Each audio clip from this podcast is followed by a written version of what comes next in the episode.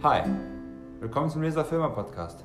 Mein Name ist Damian und ich bin so froh, dass ihr hier dabei seid beim Podcast, wo wir jede Woche ein Buch besprechen möchten. Die Themen werden verschiedene sein, die Kulturkreise werden verschieden sein und so werden auch die Autoren sein. Von manchen Büchern werdet ihr vielleicht noch nie etwas gehört haben und manche Bücher sagen euch vielleicht nicht so sehr zu. Das ist vollkommen in Ordnung. Warum? Unsere Geschmäcker sind unterschiedlich und so sind es wir auch. Und doch hoffe ich, dass aus jedem Buch, das wir hier besprechen, etwas für euch mitnehmen könnt. Ich wünsche euch dabei ganz viel Spaß und wir hören uns. Bevor wir mit der Folge von heute beginnen, möchte ich ein kurzes Dankeschön aussprechen. Danke an alle, die den Podcast folgen, dem Podcast zuhören oder mir eine Nachricht schreiben, wo sie sagen, dass sie diesen Podcast sehr interessant finden oder zuhören oder mir auch Anregungen geben. Ich finde das sehr hilfreich und es ist auch der Grund dafür, warum ich mich jeden Samstag hier hinsetze und eine Folge aufnehmen möchte, da ich weiß, dass es Menschen gibt, die diesen Podcast zuhören. Danke an alle, die das tun. Ihr seid der Grund dafür, warum ich mit diesem Podcast weitermachen möchte. Macht bitte weiter so. Danke für eure Aufmerksamkeit, eure Zeit und eure Energie. Falls euch gefällt, was ich tue, teilt den Podcast, kommentiert ihn oder spricht darüber. Ich freue mich über jeden neuen Zuhörer und noch einmal ein großes Dank an alle und auf zur neuen Folge. Zuhört YouTube oder Apple Podcast, Google Podcast, Spotify, Yandex Music, egal wo ihr mir zuhört, wo ihr mir folgt. Ich freue mich äh, über jeden Zuhörer. Ich bin natürlich dankbar dafür. Und, und ja, heute Klassiker oder moderne Bücher und meine Antwort auf diese Frage ist und, also sowohl als auch. Klassiker, ich würde euch da mal erstmal eine, eine Frage stellen. Was ist ein Klassiker, wenn der Klassiker erscheint? Was ist das? Denk mal einen kurzen Moment darüber nach. Also ein Klassiker, den wir heute als Klassiker bezeichnen, erscheint, ich gebe euch ein Beispiel, ähm, Schuld und Söhne von Dostoevsky, erscheint in den 1860er Jahren. Also es erscheint und was ist dieses Buch dann? Was ist dieses Buch? Ist es ein Klassiker oder ein modernes Buch? Was ist das? Die Antwort ist dann wahrscheinlich, es ist ein neues Buch. Was ich damit sagen möchte, ist, jeder Klassiker ist an einem Punkt ein neues Buch. Das heißt, jede, jedes Buch, das wir heutzutage als Klassiker nennen oder auch bezeichnen, je nachdem, ob Goethes Faust, Dostoevsky, äh, Miguel Cervantes oder auch die Geschichte der drei Reiche, das ich auch mal in einer Folge besprochen hatte und das ich übrigens fast zu Ende gelesen habe und da stimme ich ein bisschen melancholisch, um ganz ehrlich zu sein, in dieses Buch, dieser Klassiker, und zu Recht ist es ein Klassiker, vor allem hier in China, ist ein sehr, sehr starkes Buch. Und das ist eben der Punkt auch von Klassikern. Diese Bücher sind sehr stark. Diese Bücher haben dann über die Jahre, Jahrzehnte und Jahrhunderte dann diesen Mythos dann entwickelt. Sei es die Geschichte der Reiche, sei es Don Quixote, sei es auch etwas moderner wie Schuld und Söhne von Dostoevsky, was ich erwähnt hatte, oder eben die Klassiker der Antike, Sokrates, Plato, Cicero oder auch in einigen anderen Kulturkreisen, zum Beispiel arabische Philosophie oder indische Philosophie.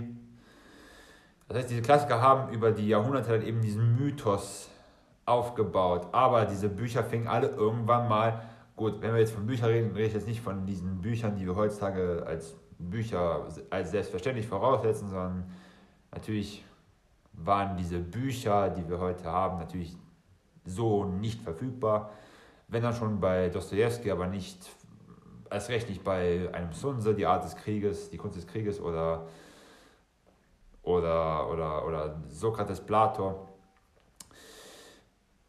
Das heißt, jeder Klassiker fängt als neues Buch an.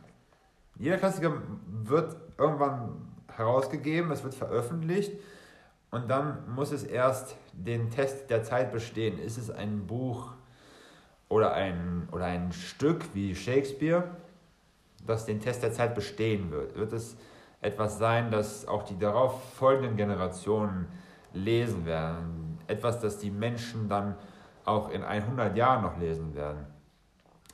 Ich hatte in der vergangenen Folge über Empathie, die Kunst, sich in andere hineinzuversetzen, von Roman Krisnalic auch erwähnt, dass ein Philosoph, der in Vergessenheit geraten ist, eben gerade diesen Begriff der Empathie, der Nächstenliebe dann eben auch diesem Begriff einen Namen gegeben hat. Genauso wie der Punkt dann eben auch ist, dass manche einen Gedanken haben, zum Beispiel Darwin, der dann sagt, dass die, die sich am besten, oder wo man zumindest glaubt, dass es Darwin war, ich bin da jetzt nicht ganz sicher, falls ihr es wisst, äh, bitte korrigiert mich da gerne, danke, dass dann Darwin eben diese Idee hatte, dass nicht der Stärkste überleben, sondern der, der sich am, äh, am besten Veränderungen anpassen kann. Vielleicht hatte Darwin diesen Gedanken, aber Herbert Spencer hat dann wiederum diesen Gedanken, diesem Gedanken einen Namen gegeben. Und diese Gedanken bestehen dann, zum Beispiel Sokrates oder Plato, und dann geben sie diesen Gedanken dann eben eine Stimme. Und es wird dann eben verfasst, jetzt nicht Sokrates, sondern Plato oder Aristoteles oder egal wer, es wird verfasst. Und dann wird diese Idee verewigt. So zum Beispiel auch Adam Smith, die unsichtbare Hand, zum Beispiel. Und diese Ideen bleiben dann auch irgendwo auch bestehen. Das Problem natürlich nur ist, Klassiker, oder das, was wir als Klassiker bezeichnen, sind natürlich nur ein Bruchteil aller jemals veröffentlichten Werke, Briefsammlungen, Bücher etc. Das heißt, das, was wir heute da sehen, ist wirklich nur ein Bruchteil dessen, was damals überhaupt veröffentlicht wurde. Oder glaubt ihr zum Beispiel, dass William Shakespeare der einzige Dichter im, im elisabethanischen England war? Oder auch im England des frühen Jakob I., der eben die King James Bible veröffentlicht hatte. Oder unter ihm King James Bible veröffentlicht wurde. Nicht er hat es geschrieben, auf keinen Fall. Aber eben auch da, das, das wurde zu einem Klassiker, weil, diese, weil die Sprache dieser Bibel dann eben auch eine sehr starke Wirkung eben auch auf die anglikanische Kirche auch auf die natürlich dann Kirchen in den Kolonien de, der Briten dann eben auch einen, einen starken Einfluss hatte. Das war eben zu einem Klassiker aus sprachlicher Sicht. Aber glaubt ihr, dass Shakespeare der einzige Dichter war? Glaubt ihr, dass es nicht einen Christopher Marlowe gab? Oder auch andere Dichter? Andere Dramatiker? Natürlich gab es sie. Und das ist eben etwas, was jetzt sehr depressiv klingen wird, aber ich muss das so sagen.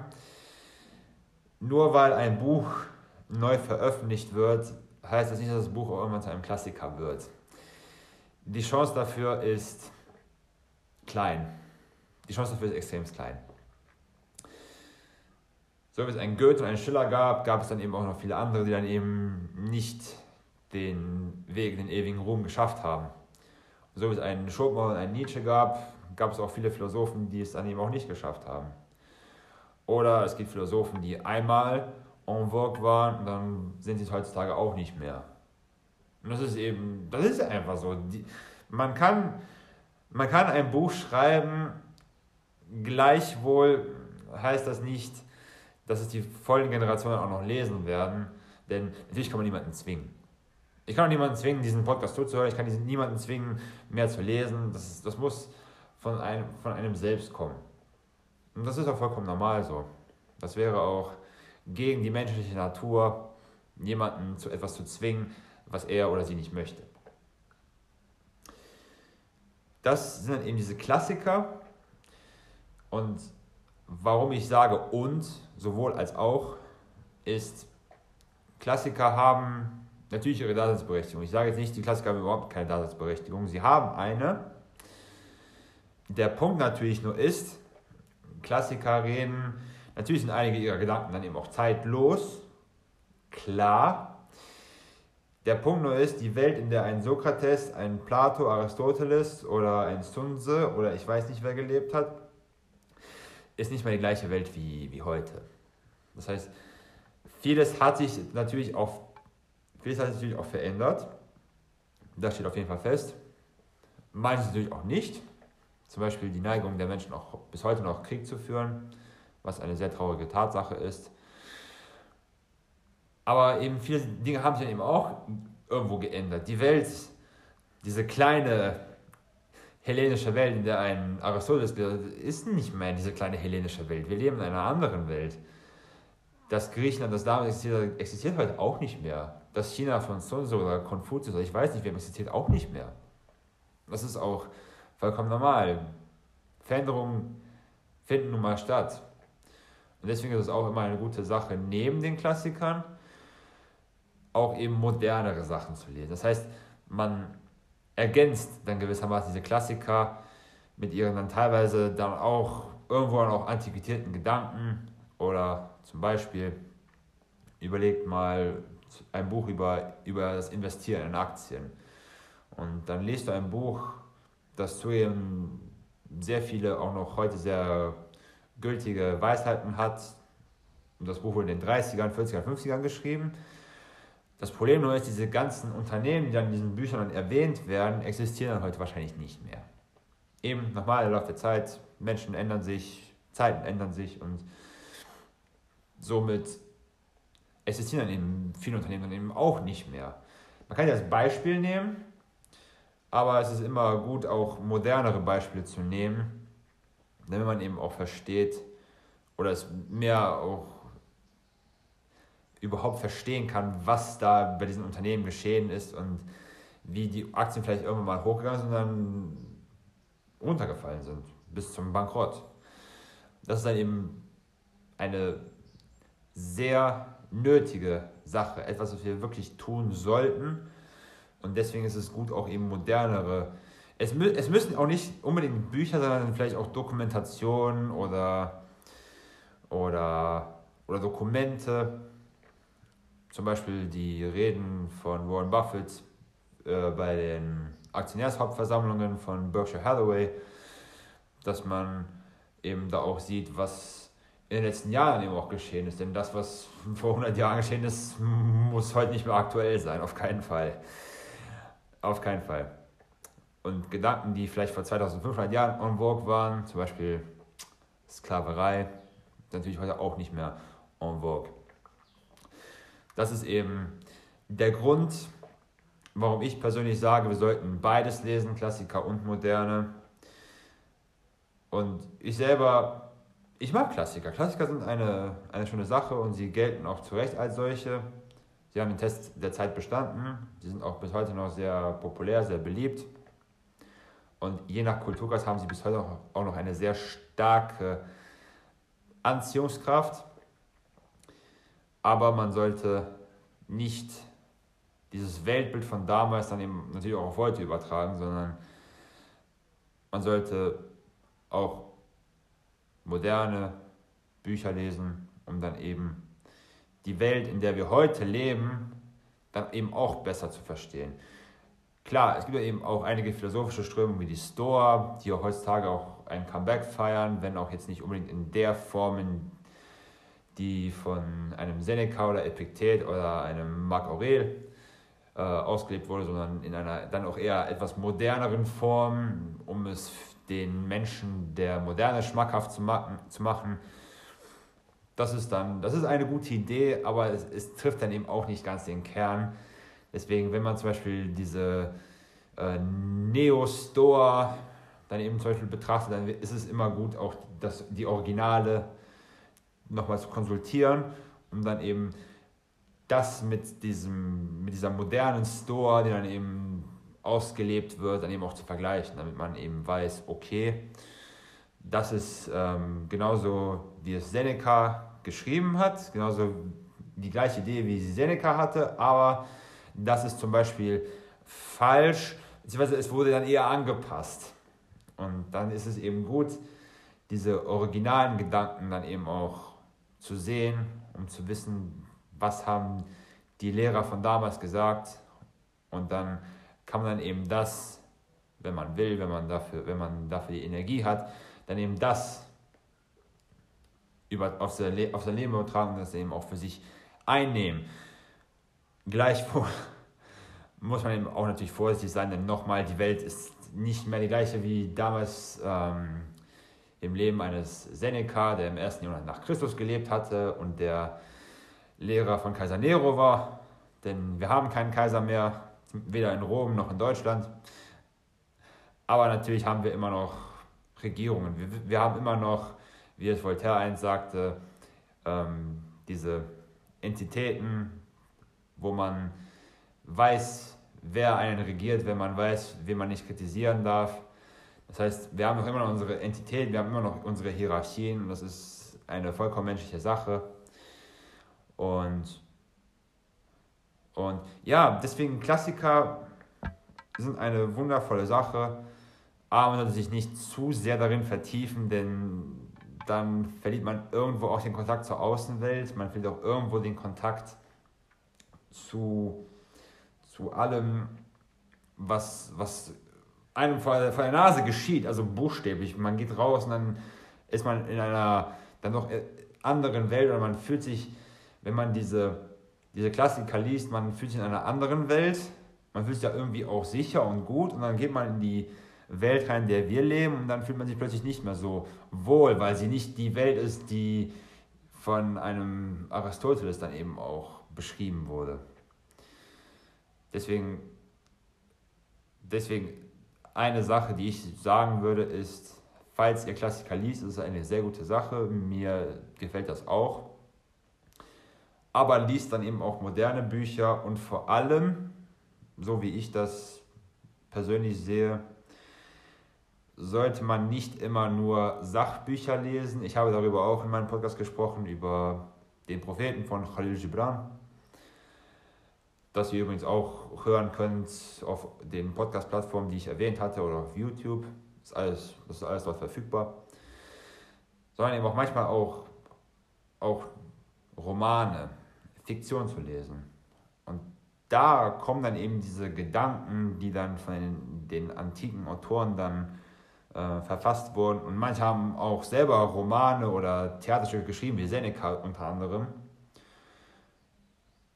Will also heißen, Klassiker sind eine sehr gute Sache, moderne Bücher sind es auch, aber falls es euch gefällt, mir zum Beispiel gefällt das sehr, Romane wie, ich habe es erwähnt, Schuld und Sühne zu lesen und dann eben auch zu sehen, wie diese Gedanken dann eben auch in einem realen Szenario dann eben auch verwendet werden. Denn manchmal kann man mehr aus diesen fiktiven Büchern, aus den Romanen, dann eben auch für sich mitnehmen, weil diese Gedanken, die wir dann eben bei einem Seneca oder ich weiß nicht wo finden, dann in der Praxis dann auch zu sehen sind. Man sieht das in einem Dostoevsky, der dann natürlich auch sein Weltbild hatte, auch natürlich beeinflusst von den Klassikern, so wie ich das äh, noch in Erinnerung habe. Aber er hatte eben auch seine eigenen Gedanken und hat diese Gedanken eben auch aufgeschrieben. Und dann hat man eben auch das Weltbild eines Dostoevsky in einer fiktiven Form. Und dann lernt man dann eben durch diese Fiktion zum einen sein Weltbild und zum anderen lernt man dann eben auch mehr für sich, was diese persönlichen Gedanken dann ähm, in einer fiktiven Form waren. Und man sieht es in einem Kontext. Denn Gedanken sind eine schöne Sache, aber es sind letztendlich auch nur Gedanken. Und wenn man sie in einem Kontext sieht, wie Schuld und Sühne oder in einem anderen, in einem anderen Roman, dann kann man auch sehr viel dazulernen, genauso wie mit Klassikern und auch mit äh, modernen Büchern. Ich hoffe, das, was ich hier gesagt habe, war einigermaßen klar. Das war eine recht kurze Folge und ich habe definitiv auch Lust, mehr über nicht nur über Bücher zu reden, sondern auch über andere Sachen. Und ich habe auch meine Gedanken für Staffel 2, die ich dann ab dem nächsten Herbst beginnen möchte. Je nachdem, wo ich mich am Ende des Sommers aufhalten werde, dass ich dann eben mehr Videos auf YouTube veröffentliche, also Videos, nicht das, was ihr auf YouTube seht, das sind diese Podcasts, die dann eben durch eine andere App dann auf YouTube als Video veröffentlicht werden. Aber da seht ihr dann auch nur Namen und das äh, Logo des Podcasts und diese, diese Welle, wo ihr meine Stimme hört, sondern auch mehr richtige Videos aufnehmen. Ähm, und auch nicht nur über Bücher per se, also ein bestimmtes Buch, sondern eben auch mehr über zum Beispiel, zum Beispiel über, über, über Klassiker und was diese genauen Gedanken sind, zum Beispiel die Store oder ich weiß nicht was, dass ich dann eben das in einer Videoform teilen kann Und dann kann ich das MP, ähm, den, den Sound des Videos dann auch extrahieren, dann als Podcast dann eben auch veröffentlichen. Das sind die Ideen, die ich momentan habe. Falls euch das gefällt und falls ihr das möchtet, dass ihr mehr auch mehr visuell sieht, was hoffentlich auch einigen Menschen eher gefallen wird als nur diese Podcast-Form, die momentan verfügbar ist, dann sagen wir bitte Bescheid. Ich freue mich natürlich da über jedes Feedback, das ich erhalten kann. Ähm, bis wahrscheinlich Ende Juni möchte ich diese erste Staffel dann auch beenden, noch mehr Folgen veröffentlichen und mehr über Bücher oder auch was mich auch derzeit bewegt oder was mich in einem Monat vielleicht bewegen sollte, dass ich da auch mehr darüber erzählen kann, sodass ich dann eben Staffel 2, je nachdem, wo ich mich aufhalten werde, denn das ist momentan unklar, aber wir werden sehen, dass ich dann eben mehr visuell Inhalt mit euch teilen kann. Falls euch das gefällt, falls ihr die Idee super findet, sagt mir Bescheid. Falls ihr Verbesserungsvorschläge habt, sagt mir bitte auch Bescheid. Und egal, wo ihr mir zuhört, Spotify, Apple, Google, Yandex Music oder auch auf YouTube, dann eben auch selbst. Freue ich mich über jeden Kommentar, jedes gefällt mir, jedes Folgen. Und ebenso auch auf den sozialen Netzwerken, wo ich auch mehr teilen möchte, seien es Zitate, seien es Kurzvideos, sei es egal was, dass wir das Publikum, das wir momentan haben, den eben auch immer weiter wachsen können, dass wir immer mehr Zuhörer haben. Und da kann ich hoffentlich mit diesem Podcast dann eben auch mehr und mehr Menschen erreichen. Falls ihr das unterstützt, falls ihr das super findet, teilt es mit euren Freunden, Bekannten, Haustieren, ihr, ihr wisst schon. Und äh, dann hören wir voneinander nächste Woche, beziehungsweise dann ab Herbst, je nachdem, wo ich mich aufhalten werde, dann hoffentlich dann eben auch in visueller Form. Und ich freue mich schon darauf, ich freue mich auch auf nächste Woche. Ich hoffe, euch hat die Folge gefallen. Und bis dahin, mach's gut, Freunde.